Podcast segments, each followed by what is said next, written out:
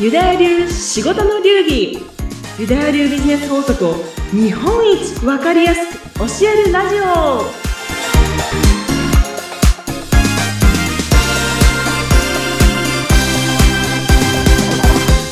非常識が常識になるとうまくいく。ユダヤ流ビジネスコンサルタントの宮崎幸子です。はい。そして、インタビュアーの相原ゆきです。幸子さん、よろしくお願いします。よろしくお願いします、ね、もうね、連日ね、暑い日が続きますよね。もう8月、もう7月からですけどね、もう もうなんか、うだるような、もう常にクーラーの下じゃないと、もう汗が滴っちゃうみたいな、そんな真夏な時期を過ごしておりますけれども、最近、幸子さん、なんかいいことあったりしましたか？いいこと。うん。いいことに入れちゃおうかな。なんでしょう、なんでしょはい。えーっとね、2日前、う。はい。8月22日、え、誕生日を迎えてしまいました。え？誕生日、ま、まちまちまち、お誕生日おめでとうございます。あの、おいくつなんて聞いたらあれなんですかね。いやもうね、これをね、私は最近言いまくってます。あ、言いまくってる。まあ意味もなく 言いまくって。あ、じゃあぜひ言ぜひ、な、な、何歳になられたんですか？えっとね、びっくり。うんもう48歳みたいです。まだお若い。若いのか何なのかもうよくわかりません。ん。でもとりあえずね、健康でこうやってね、48年間、ここね、生きてこられたっていうのは本当に素晴らしいことですよ。そうですおめね。でとう親にね、感謝うんですね。おめでとうございます。いやーじゃあそんな、まだほやほや誕生日ね、迎えたばっかりの幸子さんですけど、まあ、誕生日迎えて、まあ、これからの一年間、なんかこう、まあ、爆損ってでも何でもいいんですけど、はい。なんかこんな一年にしたいなとか、この一年間でなんかこれは叶えたいなみたいな、そんな話ってあったりしますか？ね私ね、どんどん楽しくなっちゃってるので、この楽しさ追求の一年にしたいなと思ってます。うん楽しい。漠然としたこと言っちゃったんうですけど。んうん。何でも楽しいってこう感じ、人と会ったり、ご飯食べたり、仕事してても楽しいって何でも楽しく感じられたりします？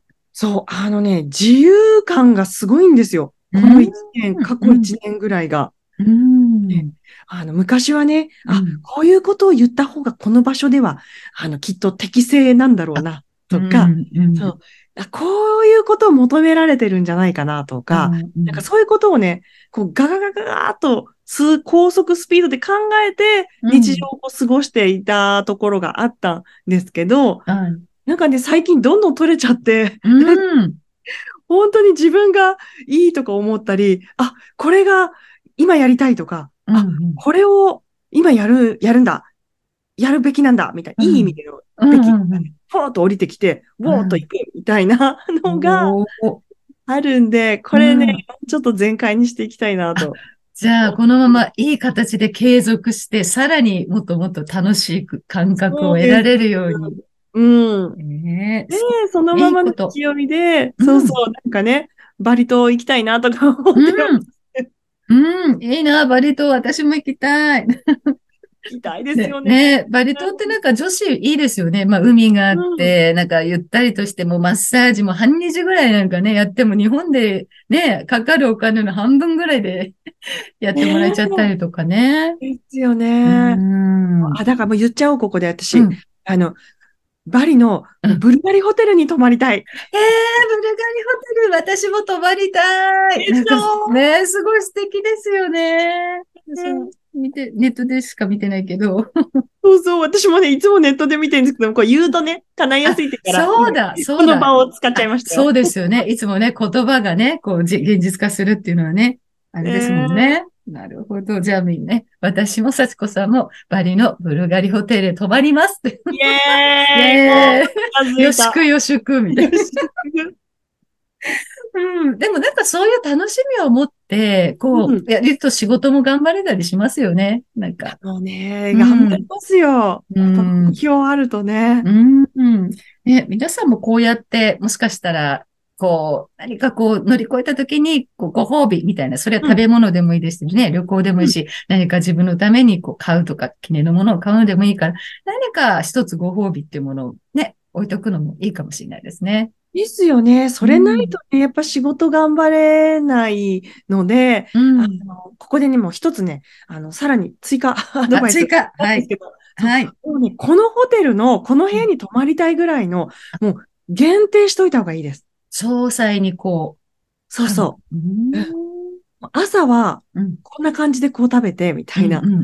私あんまりプランをね、立てなくて海外行くタイプなんですけど、うん。はい。うん。このホテルに泊まりたいとか、こういう景色のホテルに泊まりたいみたいな、うん、これはね、がっつり決めた方がうん、いいですよ。うん。ねえ。じゃあ、リスナーの皆さんはそういうことなので、行きたいとか何か買いたいって言ったらもう何の何みたいな細かく、うんうんちゃんと、あの、イメージというかね、決めて、それを目標に、ね、ごはい褒美として、ちょっと頑張るっていう感じで、そしてね、このラジオを聞きながら、いろんなね、はレアルの両ローハを学んで、うんさらに飛躍していきましょうということで。みんなだで。ね。さあ、そしてね、今日のそんな今回のテーマ、何をお話しいただけるんでしょうか？はい。今日はこちらです。はい。ファン化マーケティング、究極の方法おーパチパチパチパチパチパチパチ。単価マーケティング、究極の方法とは、もうすごいですね。もうなんかもう聞きたい話が盛りだくさんみたいな。あ、本当ですか？嬉しい。ねえ、どんな形で、あの、皆さんにここをお伝えしていただけるんですかね？はい。これね、まあ、あの、ビジネスやってる方はね、ファン化マーケティングっていう言葉は、もうたくさんね、聞いていらっしゃると思うし、はい。うん。まあ、純粋にね、お客様が自分のファンになってくれたらうん。嬉しいなってみんな思ってるから、はい。あの、ここはね、興味ある方多いんじゃないかなと思うんですけど、はい。うん。まあ、じゃあ、じゃあどうしたら、うん、お客様に自分のファンになってもらえるんだろうんう。。ね、これ皆さんね、日々頭を悩ませていて、SNS とかされてると思うんですけど、はい。うん今日ね、私がお話ししたいのはね、うんこれはユダヤ流の、うんお客様にファンになっていただく、うんまあ、究極の方法って言っちゃおうかな。はい。うんまあ、私が究極 かなと思って、えっとはいピックしたんですけど、はい。これはですね、これです。自分の人生をもうえげつないほどドラマチックに語る。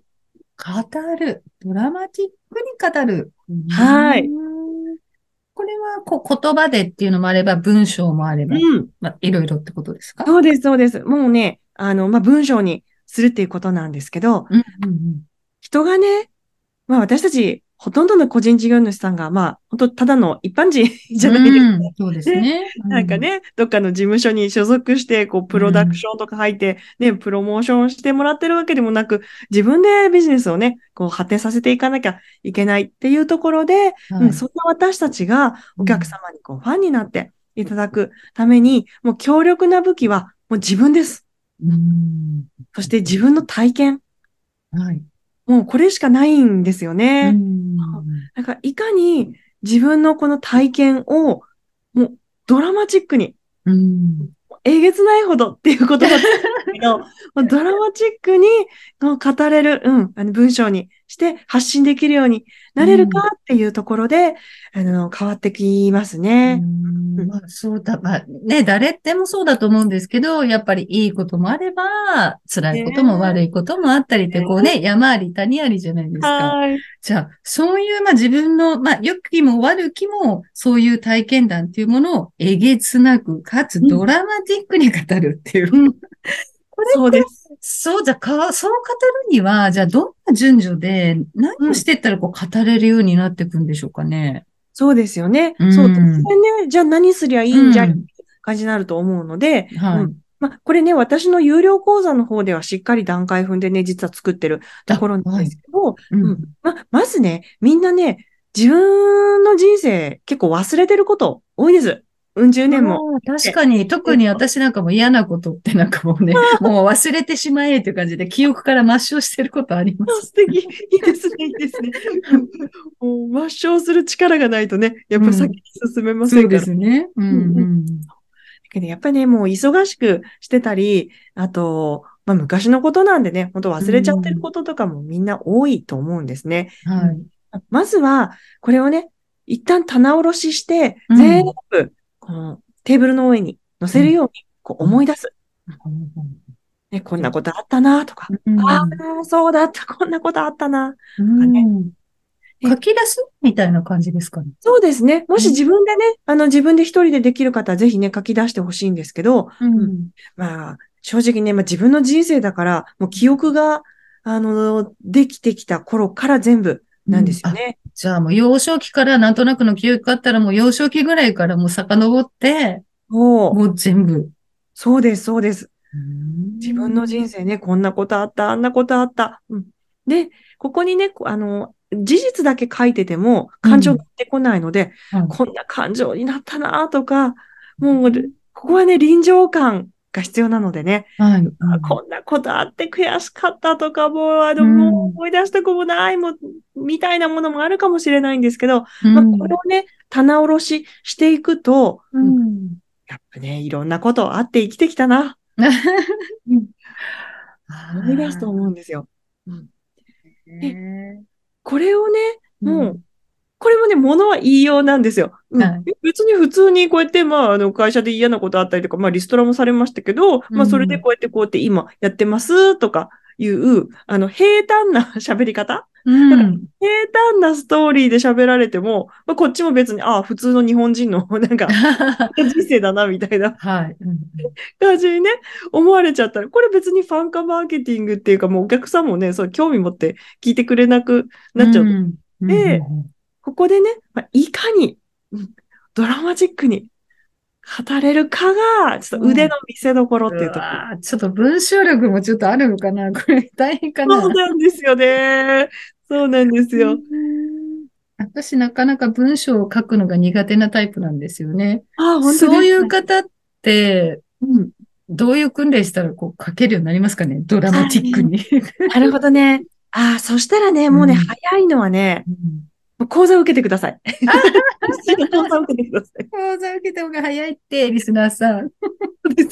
受けようかしら、私。ものすごく早い。っってていうのはあるんですけど、うんうんまあね、まあ、聞いてても、あるじゃないですか。いろんなプレゼンとかね。なんかうん、SNS 一つとっても、へーっていう、うんうんうん へーでっていううんストーリーもあれば、会ったこともないのに、もう SNS ね、読んでるだけで、うわー、なんて人なんだ、この人は頑張ってきたんだなとか、うん。あ、そんなことがあったんだ、とか、うん。で、まあ、もう本当いわゆる、もう衝撃的な出来事が起こってなくても、うん。こういう感情になったとかいう感情の描写っていうのは、ねうん。あの、人それぞれで全然変わってきてできるところなので、うん。こういうのをね、あの、伝えていくと、あの、うん。あ、こう、こんな経験されたんだなとか、あこういうことを感じて生きてこられた人なんだなって言って、まだね、お会いしたこともない、うん、た SNS かもしれないし、まあ、あの、セミナーとかかもしれないし、うん、まあ、人づてかもわかんないけど、